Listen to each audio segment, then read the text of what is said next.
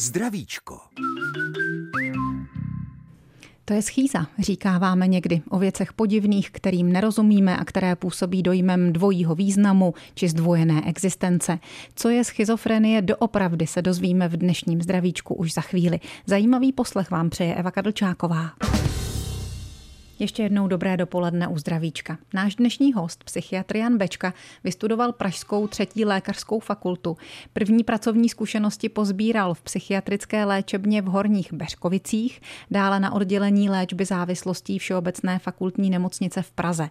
Následovala psychosomatická klinika, denní psychoterapeutické sanatorium Ondřejov, psychiatrická léčebna Červený dvůr a od roku 2019 má vlastní psychiatrickou ambulanci v Českých Budějovicích médiích. Spolupracuje taky s neziskovou organizací Focus.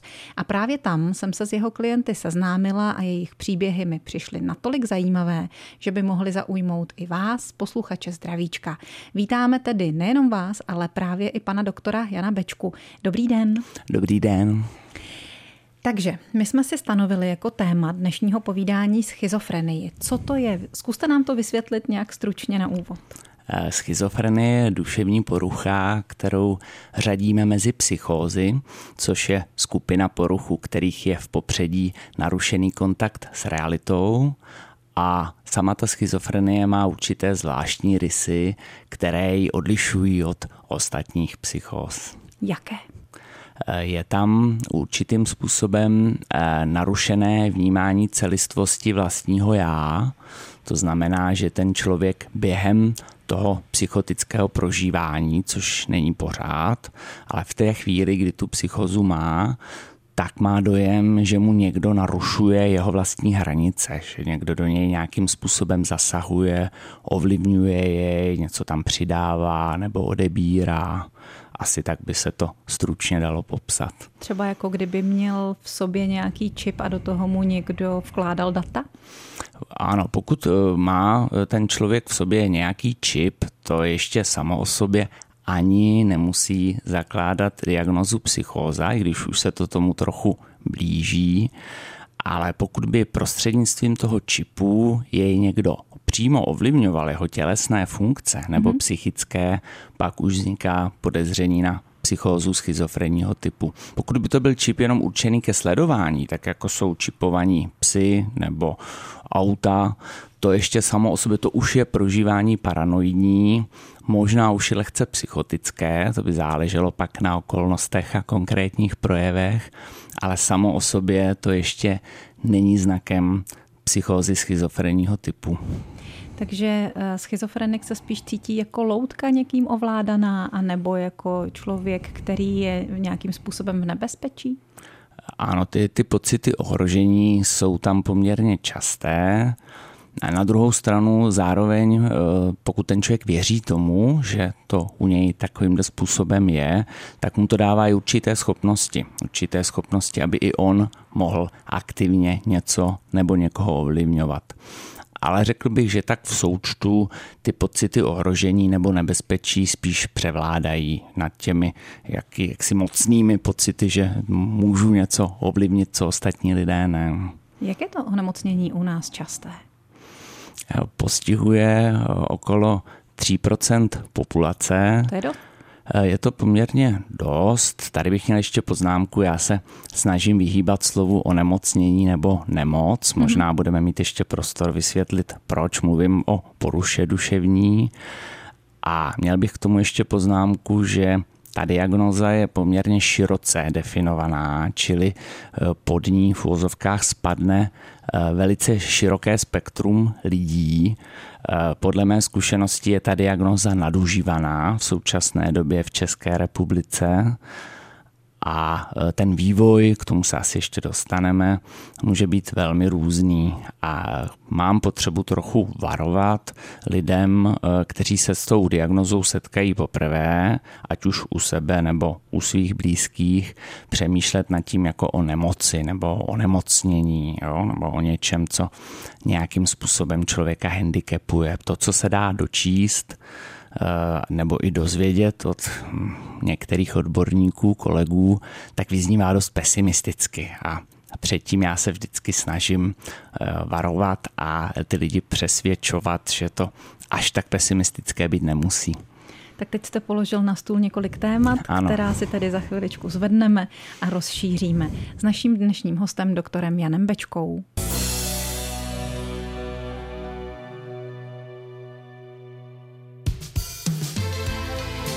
Český rozhlas, České Budějovice. Rádio vašeho kraje.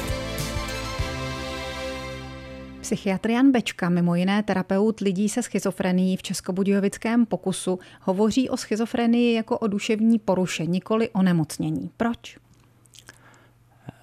Během své eh, dráhy profesní jsem si všiml, že čím častěji se používá slovo nemoc nebo onemocnění, tím pasivnější přístup zaujímá jak ten člověk, kterému tato porucha byla diagnostikována, tak jeho okolí k celému procesu léčby. A mm-hmm. že ta pasivita, taková určitá odevzdanost a víra přesvědčení v to, že jsem nějakým způsobem handicapován oproti ostatním lidem, výrazně handicapován, má neblahý vliv na celkové výsledky léčby, neboť ta, ten aktivní postoj k tomu, že můžu něco změnit a můžu svůj život zařídit tak, abych byl spokojen, než kvůli šťasten v tom životě, což si myslím, že chceme všichni, to je přirozený, já teď jsem se v tom trochu ztratil, pardon. Takže ta víra. Ale ta, ta, ta víra nebo nevíra má velmi, velmi klíčový dopad na to, jak nakonec eh, ten člověk se uzdraví nebo neuzdraví a jak bude vypadat jeho život. Takže ta diagnóza není jednou provždy? Eh, diagnóza svým způsobem je-li správná, což právě není vždy, jak už jsem říkal před chvílí, tak nějakým způsobem jednou provždy je, ale tak podobně asi jako diagnoza vysoký krevní tlak nebo cukrovka nebo cholesterol, různé jiné potíže, s kterými také je potřeba se naučit žít, je to, že lékaři zjistí něco, co zřejmě už nějakým způsobem bude eh, v mém životě figurovat, není podle mého názoru důvod k tomu, abych zaujímal pasivní odevzdaný postoj, nechal o sebe pečovat v duchu takového toho, já jsem nemocný, vy jste zdraví, tak se o mě starejte, jo, a já nemůžu tohle, nemůžu tamto, nemusím tohle, nemusím tamto. S tím se bohužel denodenně setkávám. Řekl bych, že mě to docela trápí nebo mrzí a snažím se s tím nějakým způsobem možná i bojovat. Když má člověk tu zmiňovanou um, cukrovku, vysoký krevní tlak a podobně, cholesterol, tak s tím taky může něco dělat. Jistě. Svým životním stylem. Znamená to, že i duševní onemocnění nebo duševní porucha, jak o tom mluvíte, schizofrenie, má eh, příznivou diagnózu eh, nebo příznivou prognózu v případě, že se tomu člověk nějak věnuje? Rozhodně ano.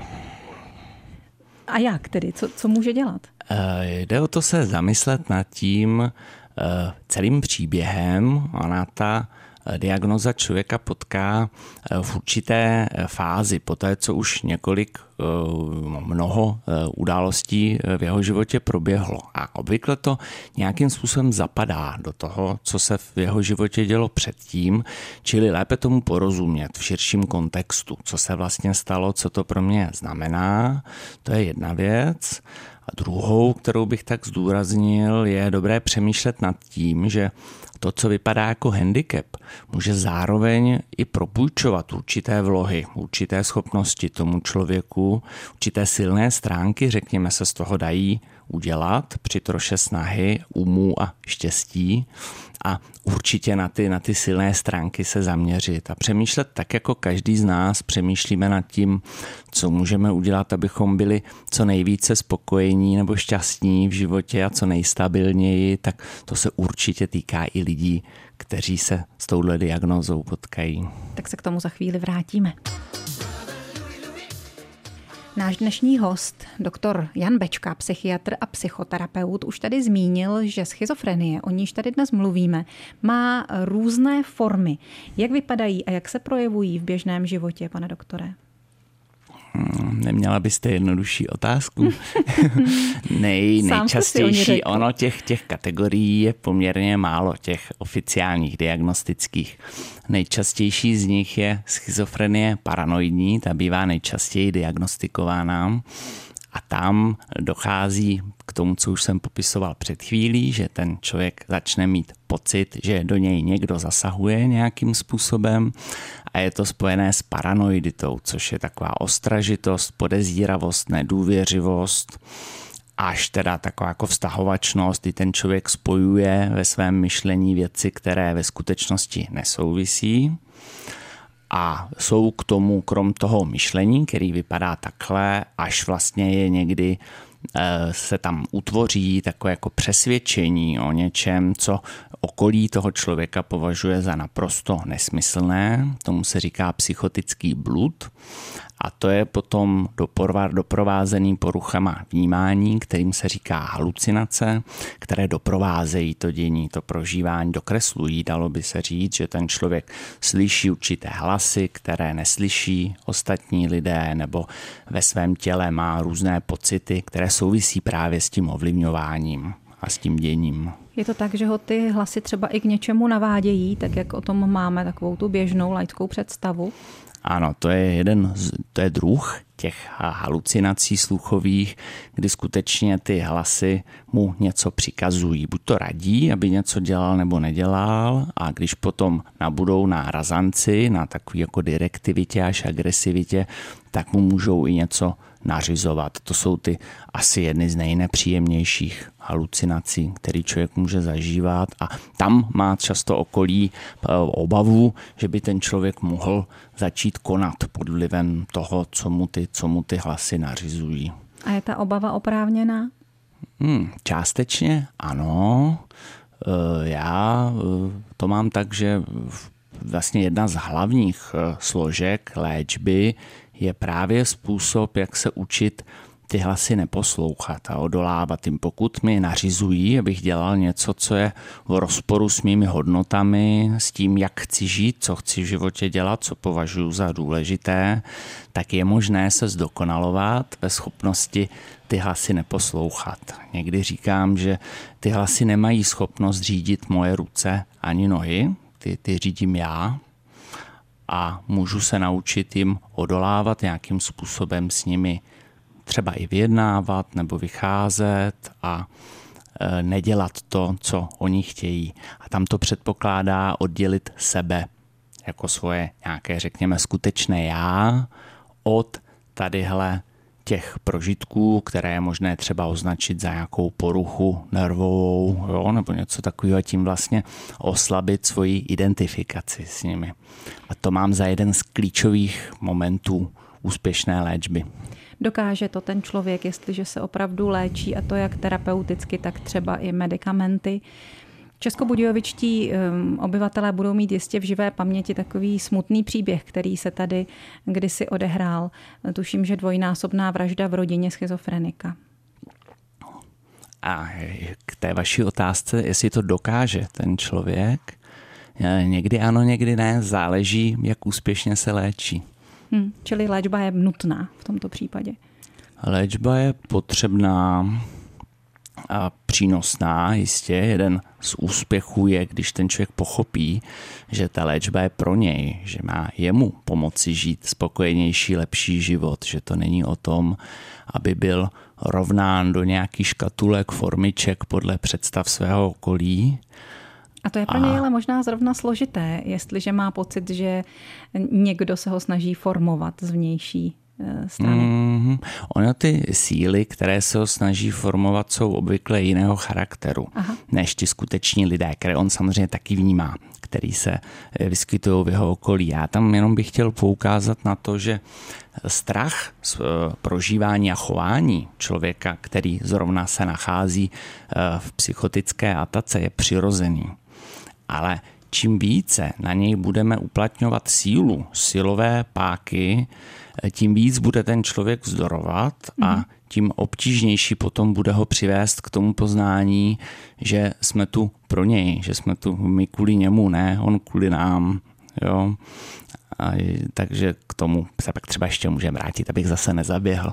Dobře, pustíme si písničku a vrátíme se i k dalším formám schizofrenie našeho dnešního tématu. Sám všechno nezvládne s velkou pravděpodobností pacient nebo spíš klient s diagnózou, o níž tady dnes mluvíme s doktorem Janem Bečkou, to znamená se schizofrenií. Mluvili jsme o vícero druzích, o tom, jak se projevují. Zkuste nám dát ještě nějaké další příklady projevu schizofrenie v praxi. To, o čem jsem před chvílí, o čem jsme před chvílí mluvili, byly takzvané pozitivní příznaky, kdy jako kdyby na tom člověku něco přebývá, co by mhm. tam v úvozovkách být nemělo. A pak je ještě skupina příznaků negativních, kdy jako kdyby tomu člověku něco scházelo a tam patří e, snížená aktivita, taková určitá zpomalenost v rozhodování, v přemýšlení, nevýrazná emotivita, kdy ten člověk se tak jako málo emočně projevuje, když je to hodně, tak se tomu někdy říká i emoční oploštělost a takové celkové ochuzení života spojené se sociálním stažením, s uzavíráním se do sebe. Pane doktore, je schizofrenie důvodem k invalidnímu důchodu? To je moje oblíbené téma. Praxe je taková, že drtivá většina lidí, kterým tato diagnoza je stanovená, dříve či později k tomu invalidnímu důchodu dospěje a je to něco, co mne mrzí na tom systému, tady našem českém, který ještě se navíc vyznačuje velkou nepružností a omezenou schopností člověka té invalidity zbavit. Hmm. Jednoduše řečeno, jak jednou ten důchod dostanete, už se ho nezbavíte, začnete mít strach z toho se uzdravovat, protože byste o něj mohla přijít a o tu určitou jistotu příjmu a má to, má to dost negativní dopady pak na celkové výsledky léčby. Já někdy říkám trochu nadneseně, že můžeme nazbírat eh, všelijaké diagnózy, všelijaké posudky od všelijakých lékařů, ale hlavně záleží na nás samotných, na našem nitru, zda najdeme odvahu směřovat ve svém životě mezi zdravé lidi, uzdravit se, že takovou odvahu k identitě, k totožnosti zdravého nebo ne. A v papírech může být napsáno všechno možné. Je to trochu nadsazené, ale používám to jako terapeutickou metodu a funguje to. Takže jak pracujete s vašimi pacienty nebo klienty Fokusu? Povídám si s nimi, Chodím s nimi někdy na procházky, abychom si to trochu zpestřili a neseděli pořád jenom v ordinaci. Pokud jsou v tak nedobrém zdravotním stavu, že nemohou přijet za mnou, mohu přijet já za nimi. A je to o takovém povídání a povídání a povídání, navazování vztahu, získávání důvěry. Obou straná důvěra je základní kámen, bez kterého to vůbec nefunguje. Mně se osvědčil takový poměrně jako autentičtější přístup, říkám tomu práce na blízko, kdy považuji za důležité, aby ten člověk nějakým způsobem poznal i mě, abych nebyl taková nečitelná osoba v bílém plášti za vysokým stolem, za počítačem, aby nějakým způsobem pochopil, že i já jsem člověk z masákostí. Tady je samozřejmě potřeba dávat pozor na hranice, které jsou u každého jiné, v každé fázi té práce taky trochu jiné a dávat pozor na to, aby to člověka, toho člověka, pacienta, klienta nezatěžovalo, ale naopak nějak jako pozbudilo k tomu, že hmm. to jako je v pořádku eh, mít nějaký potíže věci, s kterými se v životě potýkáme, že to je lidský. Co podle vás ti lidé potřebují? Jak je dobré je popíchnout k tomu, aby se začlenili do života, aby třeba zkoušeli pracovat? Jak jim případně vytvořit podmínky? Co pro ně může udělat jejich okolí? Hmm, trpělivě a vlídně pouzbuzovat, řekl bych, poukazovat na silné stránky, na vlohy, na schopnosti, které je možné rozvíjet a Myslím, že je tam hodně důležitý, aby z toho okolí vyzařovala víra v to, že je to možný. A ta je tak jako mezi řádky, to není úplně ve slovech. Jo? To je v tom, jak to říkám, co říkám, kdy to říkám, jak jinak se chovám, kromě těch slov. Ta víra to je opravdu energie, to je šťáva, která pak člověka provede různými těžkými obdobími, které samozřejmě přicházejí.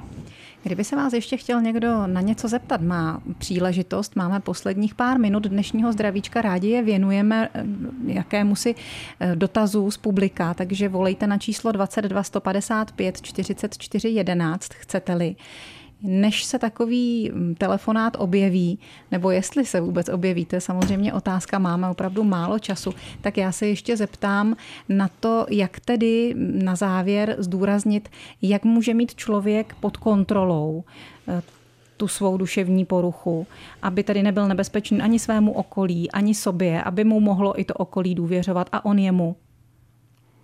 Zase bych se odpověděl otázkou, jestli byste neměla nějakou jednodušší. Eh, mně se dost osvědčil takový paradoxní, zdánlivě paradoxní přístup, že mm, když přestanu usilovat o absolutní kontrolu nad svým prožíváním, kterou nikdo z nás nemá, nikdo nemůžeme řídit svoje myšlenky a emoce tak, jak bychom si let kdy přáli. A zaměřím se na to, co budou dělat moje ruce a nohy a případně mluvidla, jo, někdy trochu pedanticky říkám příčně pruhované kosterní svaly, které mm-hmm. ovládáme vůlí a naším rozhodnutím, mm-hmm. tak tím získávám takové jako přijetím omezený kontroly, získávám kontrolu nad těmi důležitými věcmi, tak abych sobě nebo někomu jinému neublížil. Máme dotaz, pane doktore, takže si ho poslechneme. Dobrý den. Dobrý den, tady Zdena chtěla jsem říct panu doktorovi za pěkný pořad, za který moc děkuji, protože já jsem ve 40 letech onemocněla, ne tedy psychou, eh, jak eh, teď byl ten pořad, ale dělala jsem všechno pro to, aby se mi to aspoň trošku zlepšilo a poslouchala jsem všechny lékaře, co mi doporučili, co mám jíst, co mám dělat a tak dále. A což se mi povedlo aspoň trošku zmírnit tu moji nemoc. Takže jsem celá šťastná, že máme takový lékaře, který se vám věnují, kteří opravdu poradí a velkou radost potom máte, když přijdete k lékaři, k nějakému specialistovi a ten vám řekne, máte to trochu lepší. Tak vám děkujeme za příspěvek do dnešního zdravíčka. Pane doktore, chcete reagovat? Hej, děkuju za váš příspěvek. Hezky se to poslouchá. Že? Budu mít trochu hezčí den dneska. Děkuju. Dobře. No a ještě tady máme na telefonu někoho, tak ho honem přejmeme. Dobrý den i vám. Je potřeba Dobrý vypnout den. si mikrofon. Dobrý den. No, já jsem se chtěla zeptat, mám syna, který je, má představy stále, že mu dává, dávají estebáci do jídla a do pití práška, že mu je špatně, tak si denně chodí sem pro jídlo jako do tábora, no a už byl na psychiatrii asi dvakrát a pan primář ho pak pustí na procházku, no a on už se pak nevrátí a prostě, že on, on ty prášky brát nebude, že mu řekl pan primář, aby to nebral. A nevím prostě, co s ním. Dobře, už mu tak, dobře, tak necháme reagovat pana doktora, máme posledních pár minut. Eh, tam bych, dobrý den, eh, já bych řekl, že tam je hodně důležité, aby váš syn našel odborníka, lékaře nebo terapeuta, kterému bude důvěřovat a ke kterému se mu podaří vybudovat vztah založený na důvěře a pak tohle to všechno půjde. Pokud e, někoho takového nemá, tak bych na vašem místě popřemýšlel nad tím, jak vy můžete pomoct, aby se s někým takovým potkal. Říká na závěr dnešního pořadu náš dnešní host, doktor Jan Bečka. Děkujeme za to, že jste tu s námi byl. Zájem o vaše informace by byl velký, takže přijdete zase někdy příště. Já velmi děkuji za pozvání, za vlídné přijetí a velmi rád přijdu zas. Tak se mějte hezky. Loučím se i s posluchači Českého rozhlasu České Budějovice, ale ne za dlouho. Za chvíli nás čeká setkání s dopoledním hostem.